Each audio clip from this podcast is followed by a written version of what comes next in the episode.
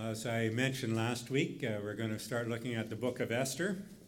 Uh, actually, not this week, we're actually going to look at the history instead of the book of Esther. But as you read the Old Testament, uh, so many people, as they read it, they just read the book devoid of the context or the history there. And uh, you miss so much when you do that. And so that's why I want us to set up the history here. And as you, uh, I just encourage you, there's so much you can find online on the context of a book, the history, and so on.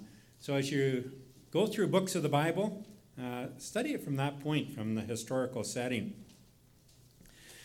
And so as we look at the story of Esther, around 1400 BC, a small uh, group of tribesmen uh, emerged out of the grass plains of the Black Sea, or actually further east, and they made a, their way slowly down towards the Persian Gulf. And they were the Parsu, or as we know them today, the Persians. Uh, and so I'm going to just use, so they came from uh, up in this area, in those grass plains.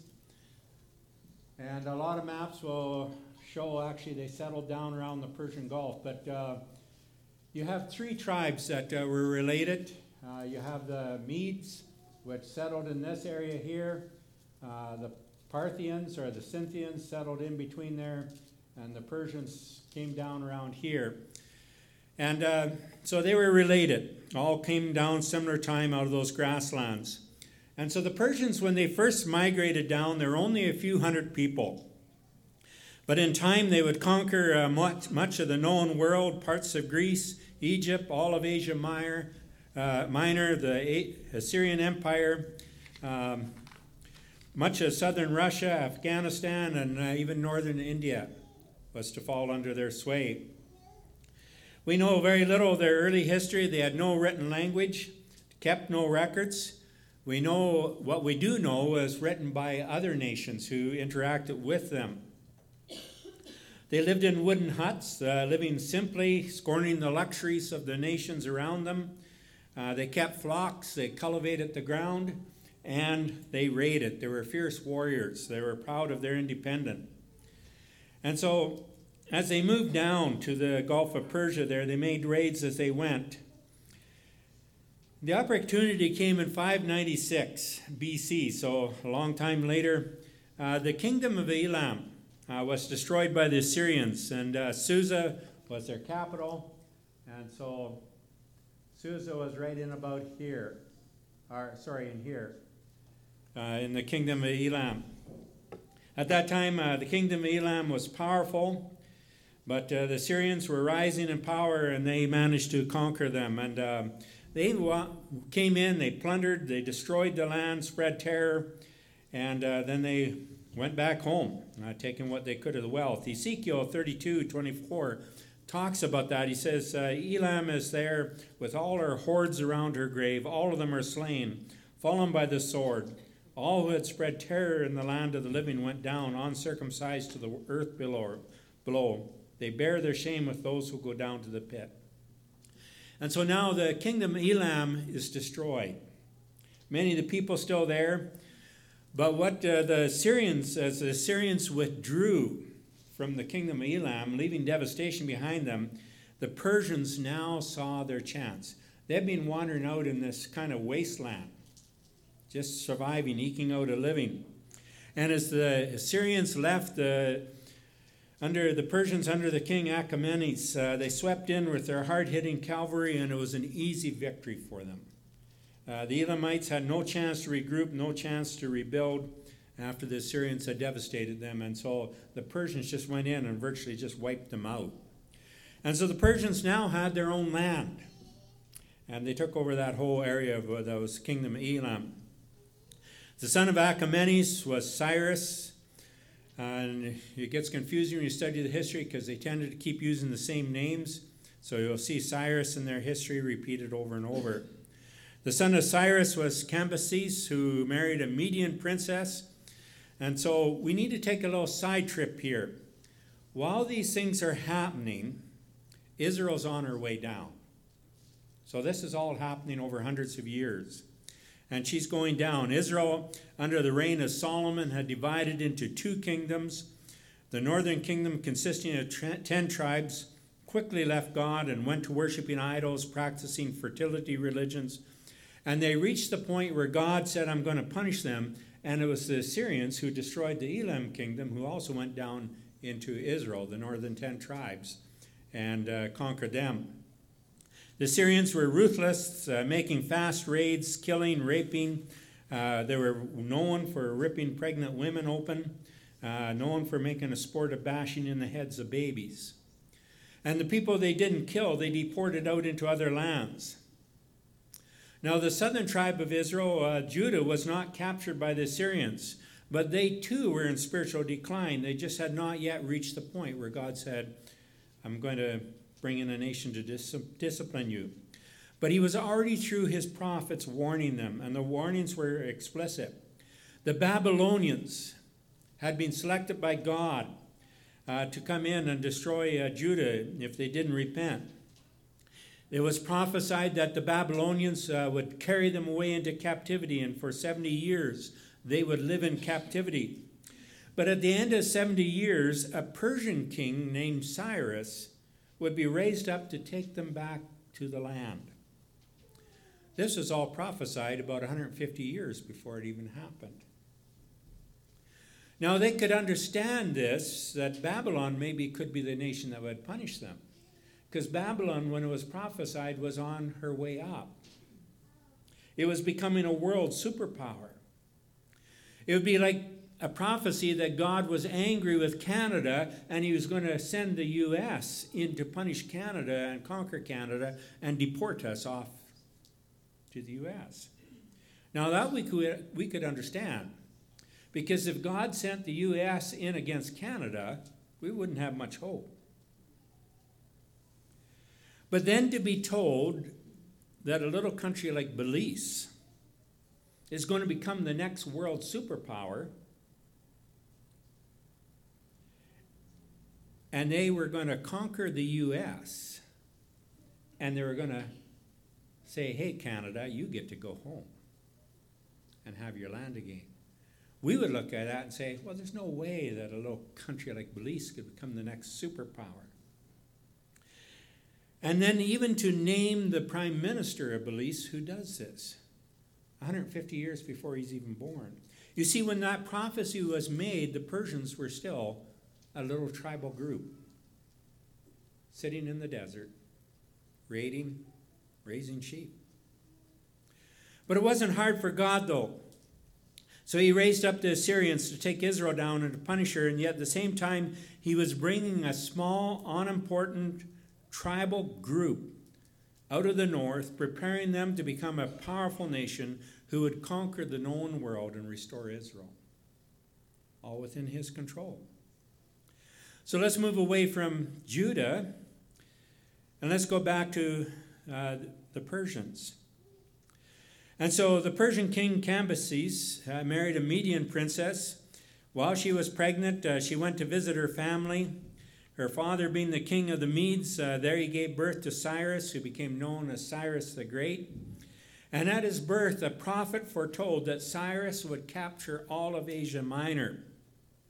His grandfather, the Median king, quickly caught the significance of the prophecy. It meant that he would be conquered by his own grandson. And so history writes that he took his grandson, he gave him to a herdsman, and he ordered the herdsman to kill the baby and dispose of the body. It had happened that the herdsman's wife had just delivered a stillborn baby, and the herdsman couldn't bear to kill this baby, so he took him home to his wife and they adopted Cyrus.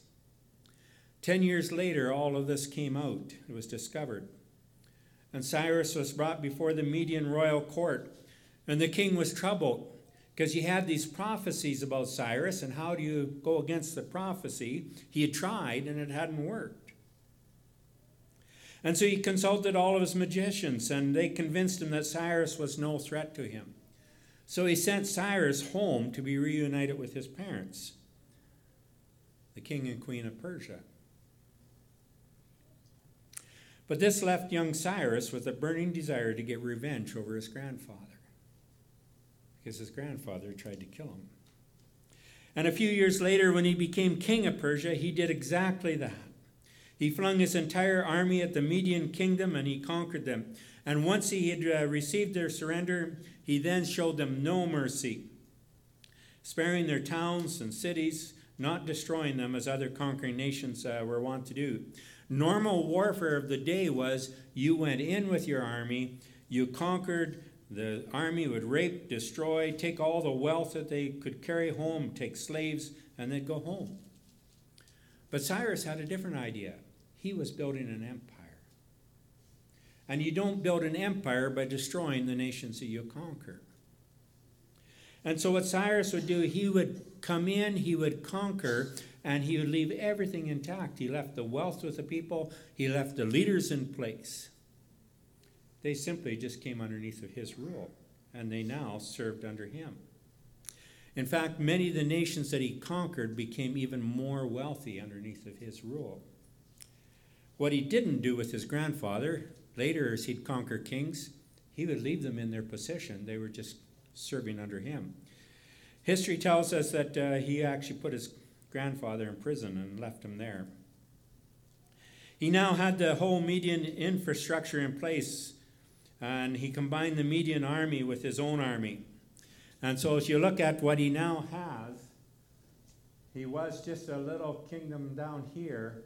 He now has, and then he took over Elam, and now he has this whole big area. And now he's becoming a threat to the other empires that are around him. Well, that's one version of the event. That's many of the historians, uh, that's how it was recorded back then, and many believe that's how it happened.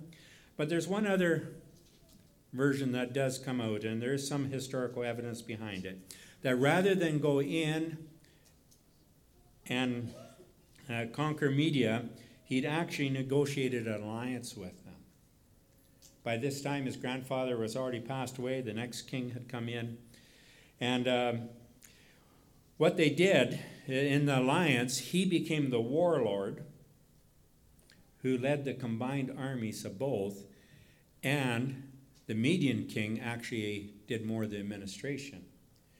And that makes sense when you read Daniel, where you have Darius is the king over Babylon. Darius was the Median king. Darius actually didn't conquer Babylon, it was the combined army under Cyrus that conquered Babylon. And so it was Darius who uh, after, was ruling Babylon after it was conquered, and it was Darius who threw Daniel into the lion's den. And so that version of history has the two kings uh, co leading the empire. But when Darius died, he had left no male heir. He had a daughter, but his daughter had married Cyrus. And so Cyrus simply assumed the leadership as the sole uh, king of the empire. Whichever way it happened, when the uh, Persians, with the Persians and Medes combined, now Cyrus had a vast empire at his disposal. And so only two empires stood opposed to him. And so you have the Lydians, who have this area going off the map. It's the modern day Turkey. And you have Babylon that is, the major ones that are opposing him. Croesus, the Lydian king, uh, was unlucky. He recognized the danger, uh, but he was too slow to react. Uh, he formed an alliance with Egypt and with Babylon, and so three mighty empires that were going to go against Cyrus. But before they could get their armies together, Cyrus had already attacked Lydia. And uh, the first battle was indecisive. They had a big battle, and uh, the two armies retired. Winter had come, and it was not custom to fight war in winter. They would fight it in the spring through fall, and then they'd go home for the winter. And so Cyrus pretended to go home. The Lydians went back into their homeland, and um, he thought the, the others had gone home. Uh, Cyrus simply, once the Lydians had left the battlefield and gone home, he came back around to attack. The Lydians came out with their cavalry to um, fight against him. They were excellent horse warriors, as were the Persians. But Cyrus, knowing that the Lydian horses were not used to camels, he mounted all of his men on camels.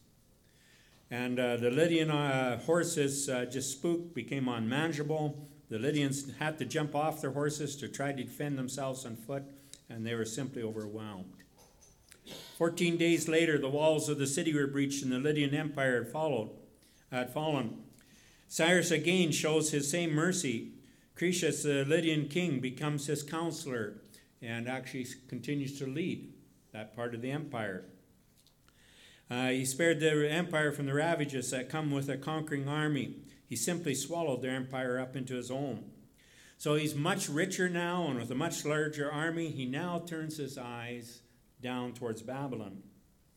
The 70 years of Israel's captivity is now coming to an end, as God had foretold.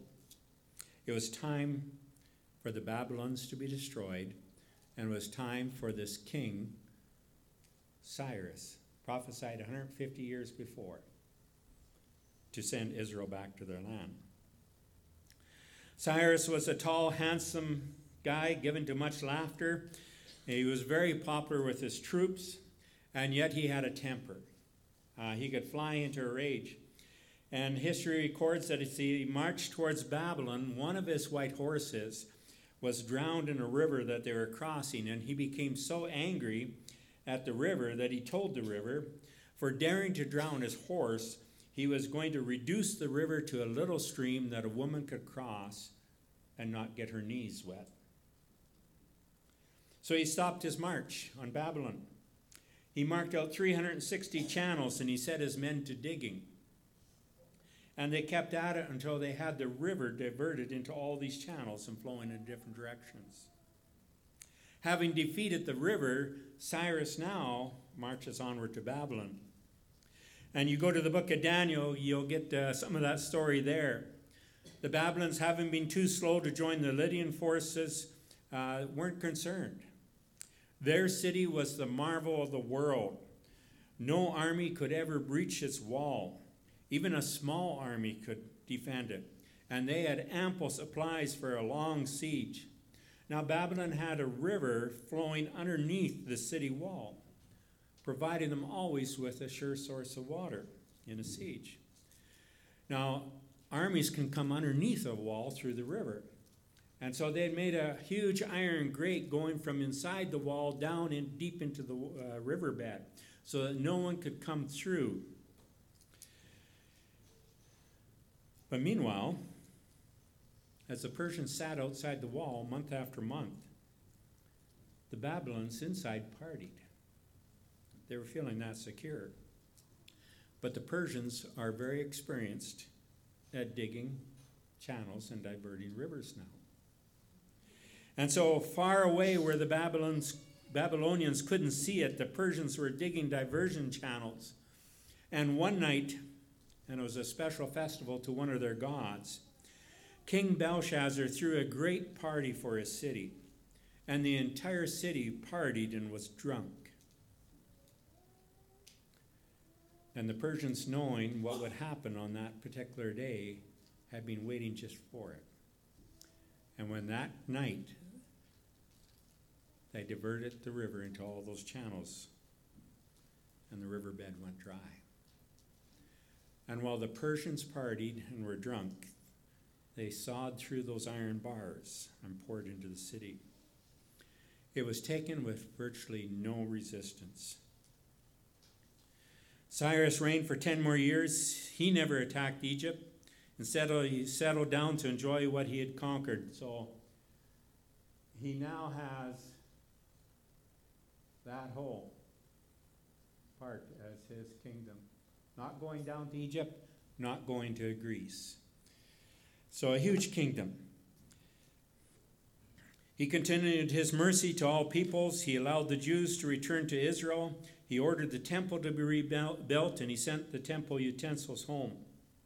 In 530 BC, uh, he had a raiding tribal group uh, that they went to put down, and uh, during the fight, he was killed. His son Cambyses came to the throne and reigned until uh, 521 BC, nine years. As far as we can tell, he was murdered, and his uh, brother Smerdis uh, took the throne. uh, Cambyses' son Darius uh, first. So the other Darius was a Mede. This guy is a Persian. Uh, overthrew Smerdis and took over the throne. Under Darius, he again was sympathetic to the Jews, and uh, he sent another group of Israelites back uh, to the land of Israel. Darius reigned until uh, his death in uh, 486 BC, about 35 years, and then Darius' son, Xerxes, or some of your Bibles call him Ahasuerus, uh, took the throne. That's the Xerxes of the book of Esther. All this time, the Persians have been conquering new lands until it uh, ruled all their known world pretty much. Uh, by the time Xerxes took the throne, they now have conquered um, Egypt. Uh, they have conquered parts of Greece, but not all of Greece, only parts of it. It was at the height of its glory. It was a vast empire with riches beyond belief, uh, the largest empire this world had ever seen up to then. It was into this situation that Esther was born. She and her uncle lived at Susa, the capital of Persia, and it was actually so down in here. Israel's way over here. It was actually the winter capital uh, for Xerxes. Xerxes came to the throne with some work to do. Uh, by the time he came to the throne, Egypt and Babylon uh, were both in revolt.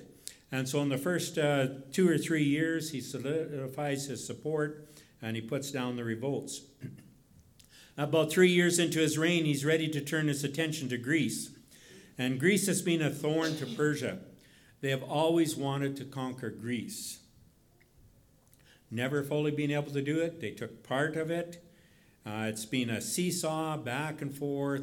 The Persians would gain some territory, the Greeks would take it back, and uh, it was just going back and forth like that. And so Xerxes comes and he's determined he's going to follow in the steps of his forefathers and be a conqueror. And so he's going to conquer Greece. And so he's going to amass the world's uh, largest army from the world's largest empire, and he's going to crush those rebellious Greeks. And thus we come to Esther chapter 1. This is what happened during the time of Xerxes, Xerxes who ruled over 127 provinces, stretching from India to Kush. At that time, King Xerxes reigned from his royal throne in the citadel of Susa. And in the third year of his reign, he gave a banquet for all his nobles and officials. The military leaders of Persia and Media, the princes and nobles of the provinces were present. For a full 180 days, he displayed the vast wealth of his kingdom and the splendor and glory of his majesty. When these days were over, the king gave a banquet lasting seven days in the enclosed garden of the king's palace for all the people from the least to the greatest who were in the citadel of Susa.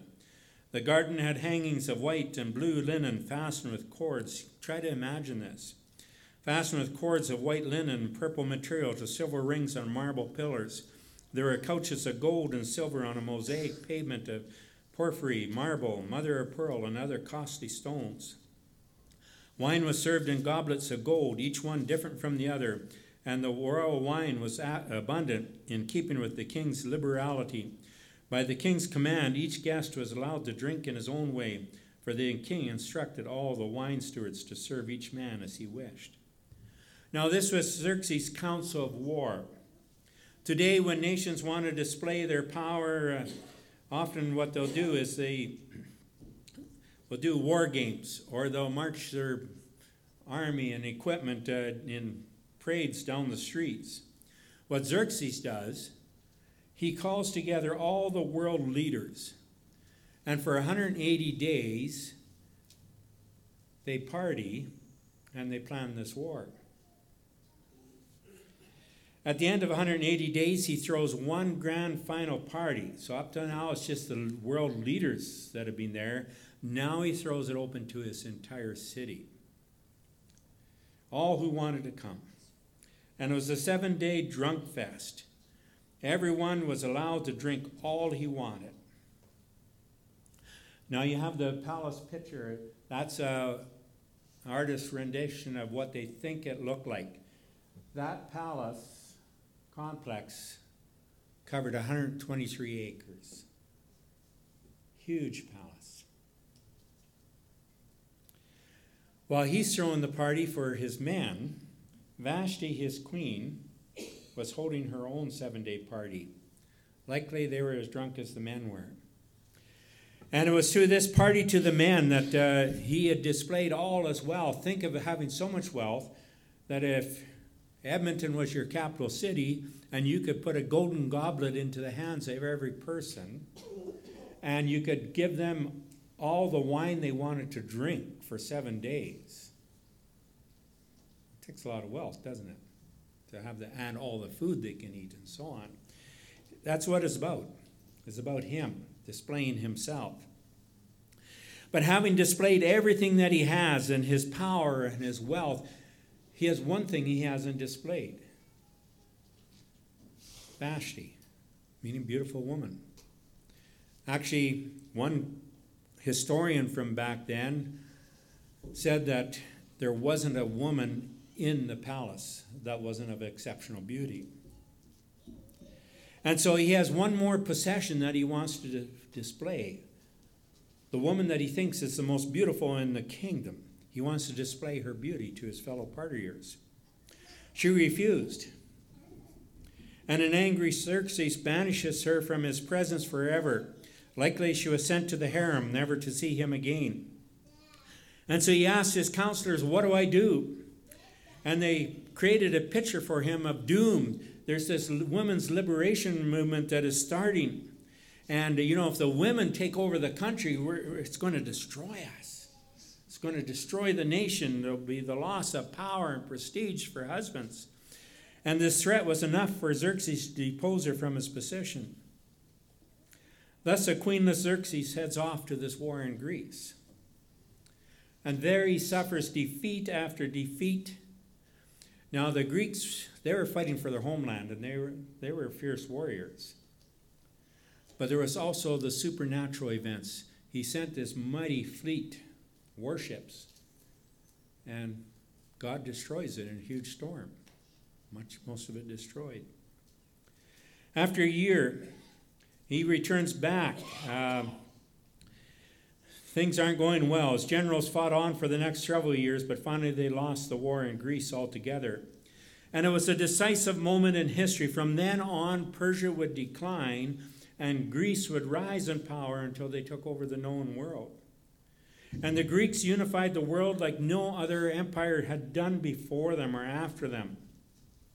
Other empires had united them under a government, but when they're destroyed, their influence fades away. The Greeks united the world for only a few brief years under Alexander the Great, and then it split up into four kingdoms. But the reason why the Greeks' influence continued on was because they didn't just unify the world under a military power, they gave to the world a system of thinking, a philosophy, of education, and of culture. And the Greek culture became the culture of the world. The Greek language became the language of the world, which continued on as the language of education for centuries. And this is why we have the New Testament mostly was written in Greek. Eventually, the Romans would conquer all, but the world had been defined by the Greeks, and that influence in a sense, conquered the culture of Rome in many ways. Because the world had been defined. And that influence still continues today. You are greatly influenced by the Greeks in so many ways that you don't even realize because it's part of your culture. Become a part of it, of who we are. But what Rome did when they came is they provided a world of law and order for centuries, a world in which the gospel could just spread out. And what God was doing, He was bringing everything together to create a world into which Jesus was born. A world of education, a world of culture, a world of law and order, bringing everything together. It was a perfect time in history for Christ to come and the gospel to go forward. But we need to go back to Esther. When Xerxes came home from Greece defeated, he was still queenless, not without women, just without a queen. He had a large harem of women, and he considered any woman, married or unmarried, to be fair game. And we'll look at what that did next week uh, to him. Even his own daughter in law, uh, he was sleeping with her. And so, playing on his lust and hoping to gain favor, his counselors advised him to add beautiful young virgins from all over the empire to his harem, and out of one of them, choose a new queen. He had lots of women in his harem, he could have chosen one. But they're playing to his lust here. Beautiful young virgins in their culture meant 14 or 15 years old. Thus it was that Esther, a young teenage girl who had the misfortune of being one of the most beautiful girls in the whole empire, was taken into the harem and became the concubine of a middle aged king who lived for wine and women. She was more privileged than most, and she became queen, chosen for a task, chosen to save the people of Israel. And within a few short years, Xerxes was dead, and Artaxerxes, his son, took the throne. And we know from history that Artaxerxes elevated his mother, Vashti, back into prominence. The tables would have been reversed. Esther is now the widowed queen, deposed by a new queen, a new king, and his queen, and the queen mother. We don't know what happened to Esther. We're not told that in history. But certainly Vashti would have been gained the power and prestige of being the queen mother. Esther would have been relegated back into the harem, a section of the palace that was just, it was actually a very small place the, they had hundreds of women living in a very small place in that palace. Virtual prisoners. They couldn't leave the palace. They couldn't interact with society, not even their families. A place of bitterness, perhaps, and fighting. Uh, Esther would have been defenseless if Vashti held any animosity towards her. But in that short time that Esther is queen, she accomplished more in a few days than most people do in a lifetime. Through God, through her, God saved the Israelite nation from being wiped off the face of the earth. Through her, God saved the royal line of David, through whom our Lord Jesus Christ came. And actually, the outcome was never in doubt. The lesson of the story is God is sovereign and He's in control. Do you see in that whole, we're talking hundreds and hundreds of years, God's hand just moving and controlling that whole thing. We need to learn the lesson of history. God accomplishes his, his will, He uses people to do so. But the nations come and go. One rises up, another falls down.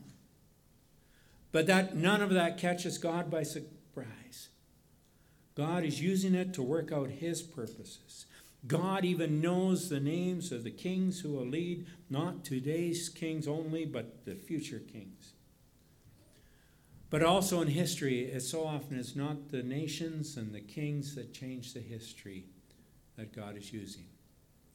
So often it's just simple, ordinary people like Esther, like you.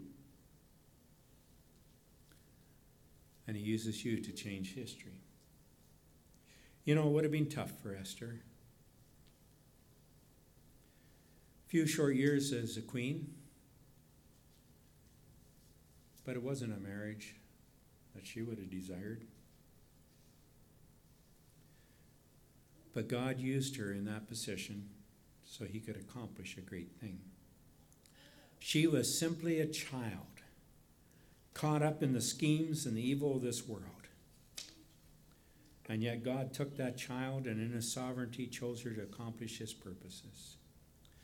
The psalmist, thinking about this, wrote, he said, The nations conspire and the people plot in vain.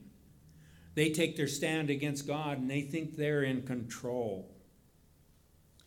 And they even say, Let's break God's chains, let's throw off God's fetters. And it says, The one in heaven, he laughs, the Lord scoffs at and he rebukes them.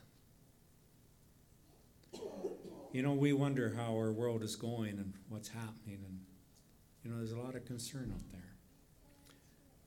And our world leaders think they're in control. And what history teaches us is the Lord laughs at them because He is sovereign. That's the point of history. God owns history, God owns your part in history. And God has the absolute right to use me how He.